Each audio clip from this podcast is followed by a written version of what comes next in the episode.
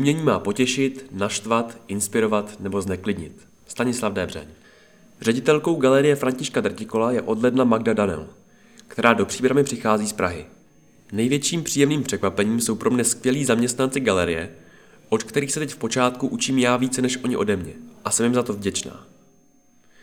Snažím se infiltrovat a nasávám informace i zážitky z různých setkání, říká nová ředitelka, která již připravila výstavní plán Galerie Františka Drtikola na další dva roky. Máte za sebou kariéru v oblasti managementu umění. Čím vás lákala možnost vést Galerie Františka Drtikola v Příbrami? Jednoznačně budovou zámečku. Ernestinum pro mě představuje výzvu svým lokálním významem pro město a jeho obyvatele, ale také potenciálem, který už tolik lokálně nevnímám. Co není, může být a to mě láká. Ještě před pandemí jste působila jako ředitelka kulturní organizace Za trojku, zřizovaná městskou částí Praha 3. Byla jste odvolána, ale postavila se za vás část odborné i laické veřejnosti. V příbrami nastupujete po rovněž odvolaném řediteli. Skoro to vypadá, že městské kulturní organizace jsou pro budoucí ředitele či ředitelky rizikovým územím. Každou odpovědnost provázejí rizika. S tím musí počítat všichni na vedoucích pozicích, obzvláště těch veřejných. Mnozí si je z mého pohledu neuvědomují dostatečně. Hospodaříme s veřejnými zdroji. Je tedy jasné a správné, že podléháme oproti běžnému podnikání mnoha směrnicím a kontrolám. Nástroje kontroly mohou být ale také politicky manipulovatelné a zneužitelné. Jako ředitelé příspěvkových organizací jsme velmi snadno odvolatelní, pokud se tak někdo rozhodne, ať už právem či neprávem. Ač z principu v sobě umění nese především nezávislost, bez podpory zřizovatele, tedy politiků, není naše práce možná. Vést úspěšně kulturní příspěvkovou organizaci z mého pohledu vyžaduje zejména kvalitní oboustrannou spolupráci mezi jejím ředitelem a městskou radou. Při každých komunálních volbách je pak často kontinuita naší práce ohrožena. I s tím je potřeba počítat. Na Praze 3 jsem za sebou nechala kus života a velmi kvalitní práce, ze které příspěvková organizace mnou dříve řízená stále těží. Společně s celým pracovním týmem zaměstnanců organizace se nám podařilo úspěšně realizovat mnoho projektů, které ocenila laická i odborná veřejnost. Dodnes na tu práci všichni rádi vzpomínáme, i když nás nahradil zcela nový tým s odlišnou koncepcí.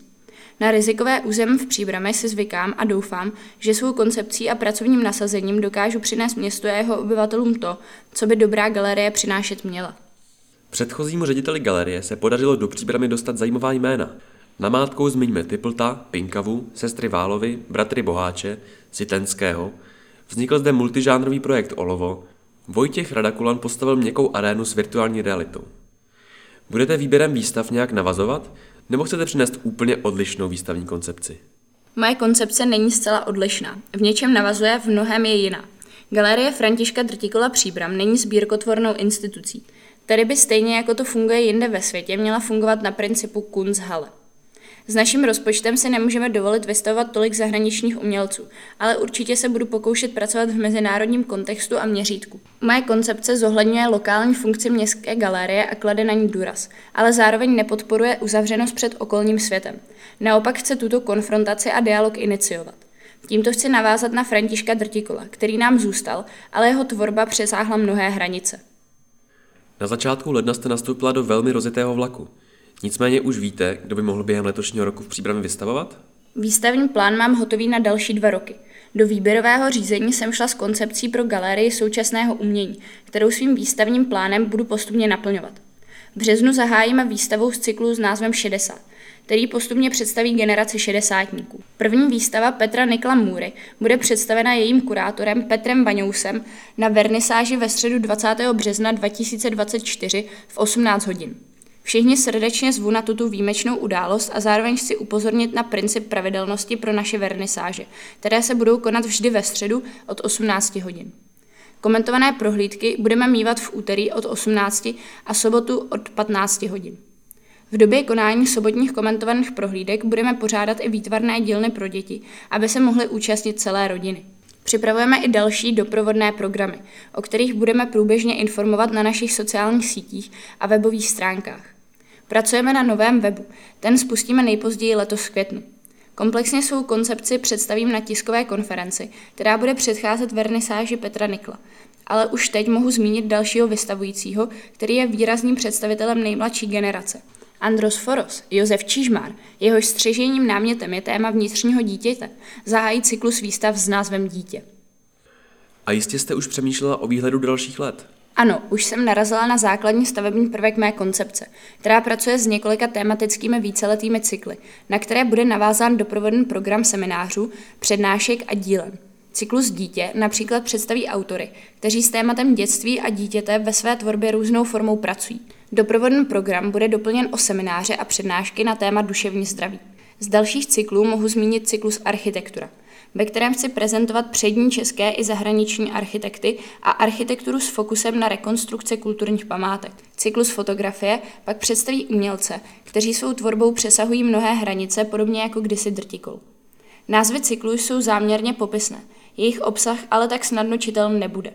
Jsou to pro mě spíše pracovní názvy, kterými sleduje širší a hlubší souvislosti. Jaké vidíte možnosti spolupráce s místními či mladými umělci nebo institucemi? Práce s různými generacemi umělců je pro mě naprosto přirozená a lákavá. Umění nikdy není místní stejně jako umělec. Ano, může vycházet z kořenů, které představují místo, ale stejně jako umění nevysvětlíte, tak ho nesvážete místem a časem. Každý si k němu může a nemusí najít cestu. Každého nás může a nemusí zajmout něco jiného. Každý člověk je výjimečný svou vlastní individuální zkušeností. Žijeme v době, kdy naše vědomosti začíná válcovat umělá inteligence. Skutečné umění ale nahradit nemůžeme. Právě jedinečnost je to, co nese hodnotu. Reprodukce je dekorace. Spolupráce s dalšími institucemi, ať už městskými či krajskými, beru také jako zcela přirozenou a nezbytnou. Postupně se scházím se všemi řediteli příspěvkových organizací města.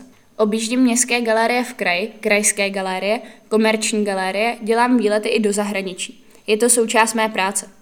Spolupráce s městskými institucemi vítám a aktivně vyhledávám, čímž také děkuji za vstřícnost a těším se na společné projekty a vzájemnou výpomoc. Jaká je podle vás úloha regionální městem zřizované galerie, jako je Galerie Františka Trtikola? Máte nějaké vzory, české či zahraniční? Úlohou každé galerie je vytvořit platformu pro profesionální prezentaci umění, přinášet vysokou kvalitu výstavní koncepce, ale také samotných instalací výstav, prostředí galerie a jejich dalších služeb.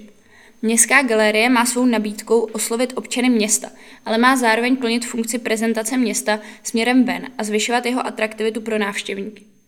Je-li zřizovatelem galerie město a galerie je financována z veřejných zdrojů, měla by zohledňovat a snažit se naplnit potřeby jeho obyvatel ve smyslu nabídky programů pro různé cílové skupiny, podpory komunity a vzájemné komunikace v širších souvislostech, než jen samotná výstavní činnost. Měla by být například iniciátorem aktivit spojených s kvalitou veřejného prostoru ve městě, architektury, vzdělávání a tak dále. Vzoru mám více a jsou pro mě důležitou inspirací. Určitě na ně budu při konkrétních příležitostech narážet a jmenovat je. Plánujete změny ve stálé expozici věnované Františku Trtikolovi? Respektive lze tuto významnou osobnost a její dílo prezentovat veřejnosti i jinými způsoby než pouze nynější expozicí? Tento záměr jsem prezentovala už u výběrového řízení.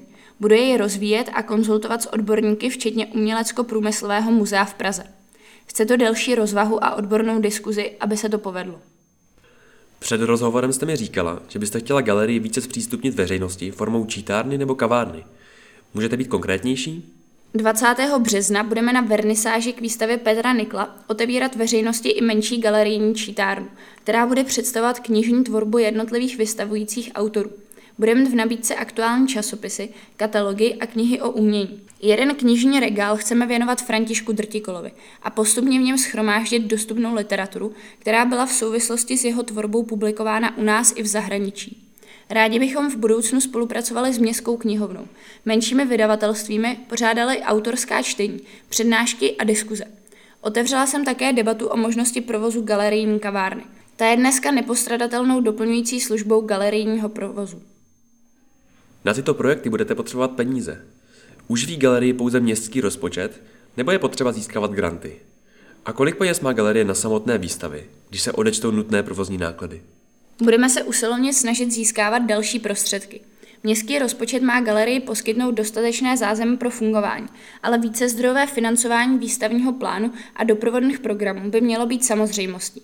Na samotnou realizaci výstav, včetně veškeré propagace, dopravy a dalších služeb, máme na celý letošní rok v rozpočtu asi 400 tisíc korun.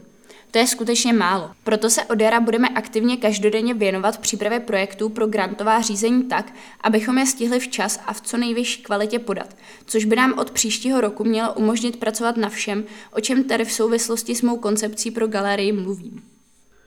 Proč by měl člověk chodit za uměním? Třeba do galerie Františka Tatikola. Aby měl novou zkušenost a třeba o něčem novém začal přemýšlet. Nebo o starém, ale jinak. Aby ho něco potěšilo, nebo naštvalo, inspirovalo nebo zneklidnilo. Virtuální realita do galerie přivedla návštěvníky, kteří by do ní možná nikdy nezavítali. Jaké jsou další možnosti, jak předvádět umění širšímu publiku? Pro mě je jediným důležitým kritériem hodnota vystavovaného umění. Médium, kterým se autor rozhodne komunikovat vlastní tvorbu, to si volí umělec sám a je přirozené, že přibývají i nová média. Cestu k širšímu publiku hledám prostřednictvím nabídky doprovodného programu k výstavám pro různé cílové skupiny a kvalitní propagací. Přicházíte z Prahy. Měl jste už šanci více se seznámit s příbramí či okolím? Jak na vás město působí? Největším příjemným překvapením jsou skvělí zaměstnanci galérie, od kterých se teď v počátku učím já více než oni ode mě a jsem jim za to vděčná. Snažím se infiltrovat a nasávám informace i zážitky z různých setkání. Vnímám silnou komunitu rodáků střední a starší generace a jsem zvědavá, jestli i nová generace cítí stejnou sounáležitost danou místem bydliště. Vlastně trochu závidím. Praha je více anonymní, má to i své klady, ale v souvislosti s výchovou mých vlastních dětí cítím určitý deficit, který sebou anonymita centra Prahy přináší. Moc se těším na další setkávání, rozhovory a diskuze s příbramáky. Na konci roku připravuji výstavu industriální fotografie, kde chci kromě vystavujících umělců vystavit také fotografie pořízené rodáky a pamětníky. Chci vyzvat k účasti na této výstavě všechny, kdo nám budou chtít zapůjčit takové fotografie z vlastních rodinných či sběratelských alb. Tuto výzvu upřesníme a zveřejníme letos v září. Chceme v galerii vystavit na jedné velké ploše spoustu lokálních dobových fotografií, industriálních prostor, architektury a strojů, které mě osobně dlouhodobě fascinují svou krásou. Žijete uměním nebo máte i jiné zájmy a koníčky? Středobodem mého zájmu je současná vážná hudba a současné výtvarné umění. Životní potřeba je chodit běhat, plavat a v neposlední řadě se krmit dobrými filmy. Žiju svými dětmi a jsem fascinovaným pozorovatelem jejich zájmu.